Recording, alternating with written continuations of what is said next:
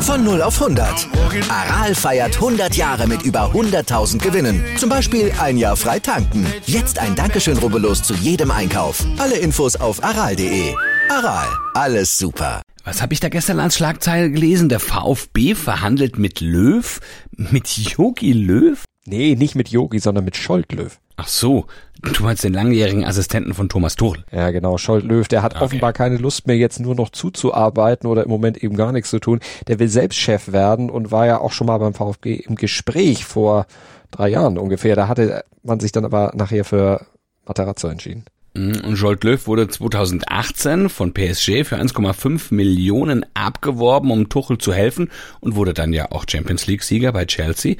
Also hätte mich da jetzt auch nicht gewundert. Ne? Also, also mich hätte es auf jeden Fall aber gewundert, wenn Jogi Löw sich dem VfB Stuttgart nochmal angetan hätte. Also äh, das war, aber bei der Headline war es mein erster Gedanke. Ne? Weil für mich ist Löw gleich Jogi Löw. Ja, für mich eigentlich auch Clickbaiting, aber man muss eben ja die ganze Geschichte lesen.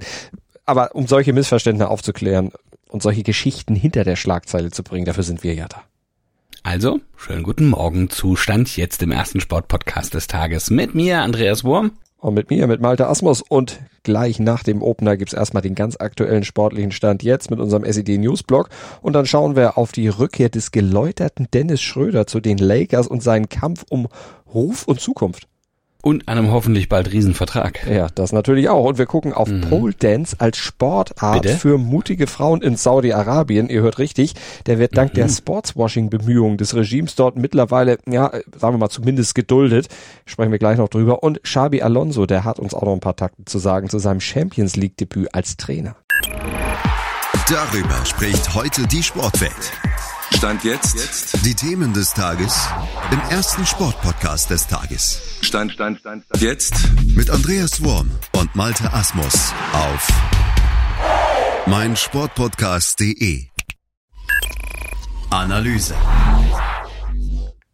In der Bundesliga hatte Xabi Alonso bei Bayer Leverkusen ja wohl einen Traumeinstand feiern dürfen. Ne? Also mit diesem Schwung 4 zu 0 gegen Schalke, wenn die Werkself m, jetzt diesen Schwung möchte sie mit in die Champions League nehmen und den FC Porto ja am liebsten auch 4-0 wegputzen. Aber es wird ja schon mal reichen, wenn sie gewinnen. Ja, also auf jeden Fall müssen sie eigentlich gewinnen, wenn sie ihre Chancen auf die K.O.-Runde in der Champions League wahren wollen, denn weil Leverkusen Atletico Madrid geschlagen hat, würden sie mit einem Sieg auf Platz zwei dann springen und hätten im Rückspiel in Madrid dann die Trümpfe in der Hand. Also drei Punkte sind eigentlich Pflicht. Das hat Alonso auch in seiner PK gestern gesagt. ist morgen für uns. Wenn wir wollen, eine Zukunft in Champions League zu haben, morgen brauchen wir die, die drei Punkte. Wenn Bayer gegen Porto gewinnt und Atletico gegen Brügge verliert, könnte Leverkusen in Madrid sogar schon das Weiterkommen perfekt machen. Und darauf ist die Mannschaft heiß, das sagt Alonso, warnt aber auch vor dem Gegner. Leistung, Leistung für, äh, für die Mannschaft. Äh, aber die Stimmung ist gut. Äh, wir haben uns gut äh, vorbereitet. Die Motivation, die, die Desire for tomorrow. Äh, ich, ich fühle es von die, von die Mannschaft. Ja, wie schwierig Porto zu bespielen ist, das hatte Bayer ja vor einer Woche erfahren bei der 0 zu 2 Niederlage in Porto. Da klebte Bayer dann aber auch vor allen Dingen in der ersten Halbzeit ordentlich Pech am Schuh. Beim Stand von 0 zu 0, da hatte Patrick Schick ja seinen Handelfmeter verschossen. Ja, und äh, das äh, ließ das Spiel dann in Richtung Porto kippen, kostete äh, Gerardo Seoane den Job und bringt Xabi Alonso nun seinen 120. Champions League Einsatz, den ersten allerdings als Trainer. Es ist ein Ding es zu, zu spielen und es ist anderes Trainer zu, zu sein. Aber es ist immer besonderes, äh, die, die Licht, die, die Stimmung, die, äh, die Noise of the, of the Stadion. Es, es ist die Chance, glaube ich. Man muss immer die, die beste, äh, die höchste äh, Level Show to play, to play these games. Verzichten muss Alonso dabei aber auf die gesperrten Robert Andrich und Jeremy Frimpong sowie Sada Asmun, der leidet an einem Muskelfaserriss. Kommentar.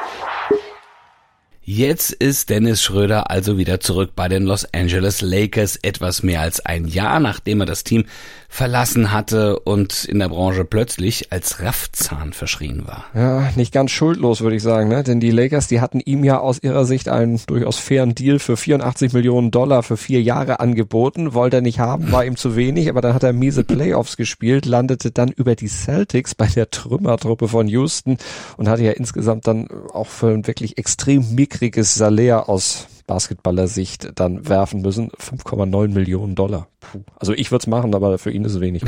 Ich meine, muss man, muss man mal vorstellen, ne? Also der hat einen 84 Millionen Vertrag angeboten bekommen. Ich meine, das ist und, und jetzt, pass auf, wo, wo landen wir? Also ähm, jetzt ist es ein, quasi ein mickriges Salär. Ja? Er ist wieder zurück bei den Lakers.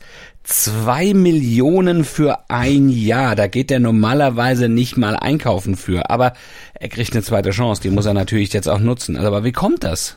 Dann nehme ich auch nicht das Mikro für in die Hand. Nee, äh, gute Eben. Frage. Wie kommt das? Zum einen hat er sich diese Chance natürlich erstmal, dass er wieder da spielen darf mit seinen Auftritten für die Nationalmannschaft und äh, ja auch dem Gewinn der EM-Bronzemedaille verdient. Da hat er ja wirklich großen Anteil dran. Als Kapitän, der war ja auch eine richtige Führungspersönlichkeit, hat er ja bewiesen, dass er Leadership-Qualitäten einfach hat. Naja, und das hat auch die Verantwortlichen in LA dann trotz allem gewesen, was da im letzten Jahr war, dann doch nochmal beeindruckt. Ja, und die haben bei Schröder dann zugeschlagen, ne? Clever, ja? obwohl sie eigentlich ursprünglich Carrie Irving haben wollten. Den hätten sie gerne gehabt, aber den haben sie nicht bekommen. Dafür fehlt es dann doch an Geld bei den Lakers stand jetzt und an Trade-Material. Der war einfach zu teuer und sie haben ja mit Oldie, LeBron James, äh, dem ständig verletzten Anthony Davis und dem, ja, man muss auch sagen, teuren Missverständnis Russell Westbrook, drei absolute Mega-Verdiener schon in den eigenen Reihen. Und da passte es dann ganz gut, dass Dennis Schröder, ja, sich ja auch selbst ein bisschen angeboten hat. Nicht nur durch seine Spielart und durch seine Erfolge, sondern auch, weil er gesagt hat, ich würde gerne nochmal wiederkommen. Ja, und also grob gesagt, der hätte auch gratis für LA nochmal ja. gespielt. Ne? Ähm, also hat er auch gesagt, weil er in Los Angeles, das ist noch so, eine, so ein unerledigtes Ding. Also der, die haben noch eine Rechnung offen und die möchte er gerne schon auch noch begleichen. Genau, und das zeigt ja auch, dass Schröder durchaus gereift ist, ne? Über das ganze letzte Jahr. Der weiß, dass es um seinen Ruf geht, dass er um seinen Ruf spielt und letztlich auch um seine Zukunft in der NBA und dass er nach diesem unschönen Abgang letztes Jahr ja auch noch ein bisschen was gerade zu rücken hat.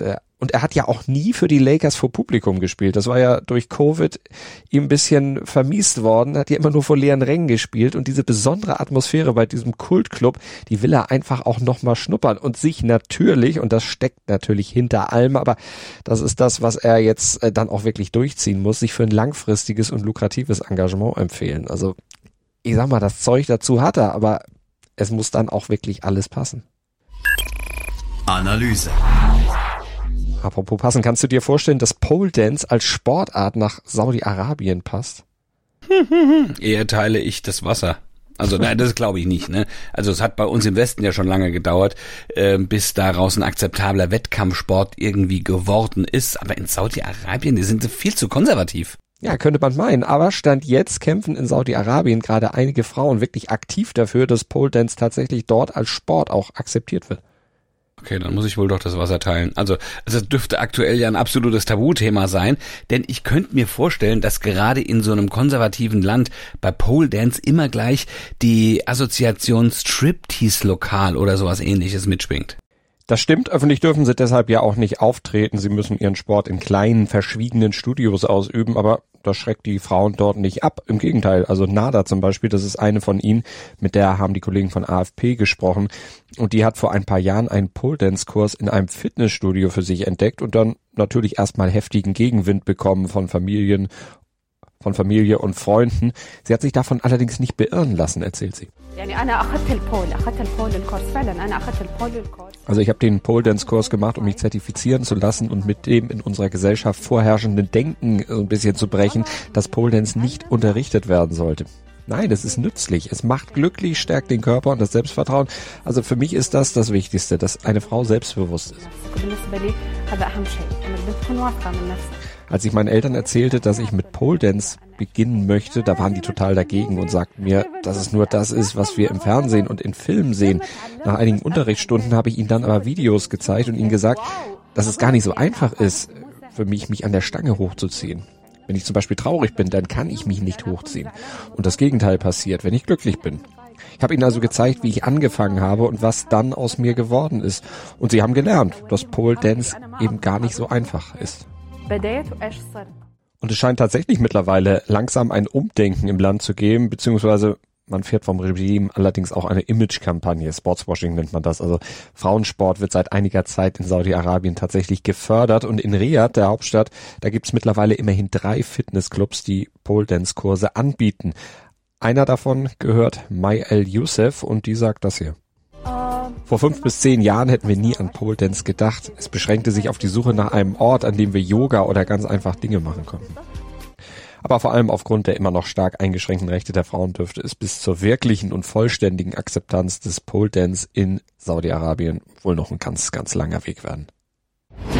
Das bringt der Sporttag.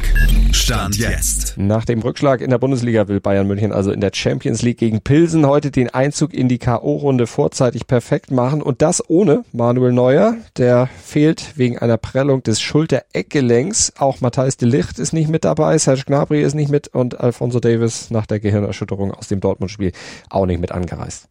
Ja, und es fehlt ja noch ne? Corona, Jamal Musiala. Ach, ja. Ja, der hat ja auch noch Corona, also meine Herren. Stimmt, ja, Corona gibt's ja auch noch und gerade bei den Bayern, äh, da haut das ja, Ja, immer ja. ordentlich rein. Ja, absolutes Thema. Aber es gibt natürlich viele, die sagen, die Bayern testen auch extrem viel äh, PCR-Tests und deshalb fällt es bei denen auch ständig auf. Ja? Die werden ja an der Tiefgarage quasi schon abgefrühstückt und äh, dann frühzeitig ausgepickt. Aber trotzdem, also das äh, ist eine Geschichte ohne Ende, habe ich da das Gefühl. Naja.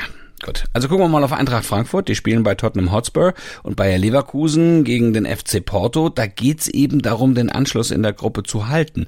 Alle deutschen Partien starten 21 Uhr. Und ein bisschen vorher startet das deutsche Bahnradteam in die Bahnrad-WM, knapp 21 Monate vor den Olympischen Sommerspielen in Paris. Da wollen sie da gerne nochmal eine Duftmarke setzen. In Montigny-les-Bretonneux, das ist äh, in der Nähe von Mm. Paris, da findet diese Oh. WM statt und eine der Top-Favoritinnen gleich auf mehrere Goldmedaillen ist natürlich Emma Hinze. und euer Top-Favorit in Sachen erster Sportpodcast des Tages sind hoffentlich wieder wir ab 7.07 Uhr, denn dann sind wir auf jeden Fall wieder im Podcatcher eurer Wahl zu hören. Denkt ans Abonnieren und Bewerten und dann hören wir uns morgen. Gruß und Kuss von Andreas Wurm, und Malte Asmus.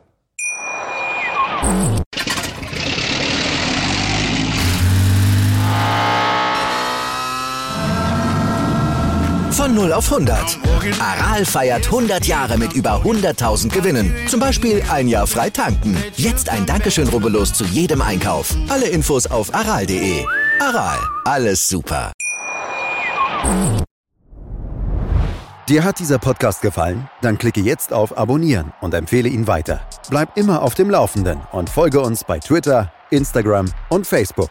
Mehr Podcasts aus der weiten Welt des Sports findest du auf meinsportpodcast.de.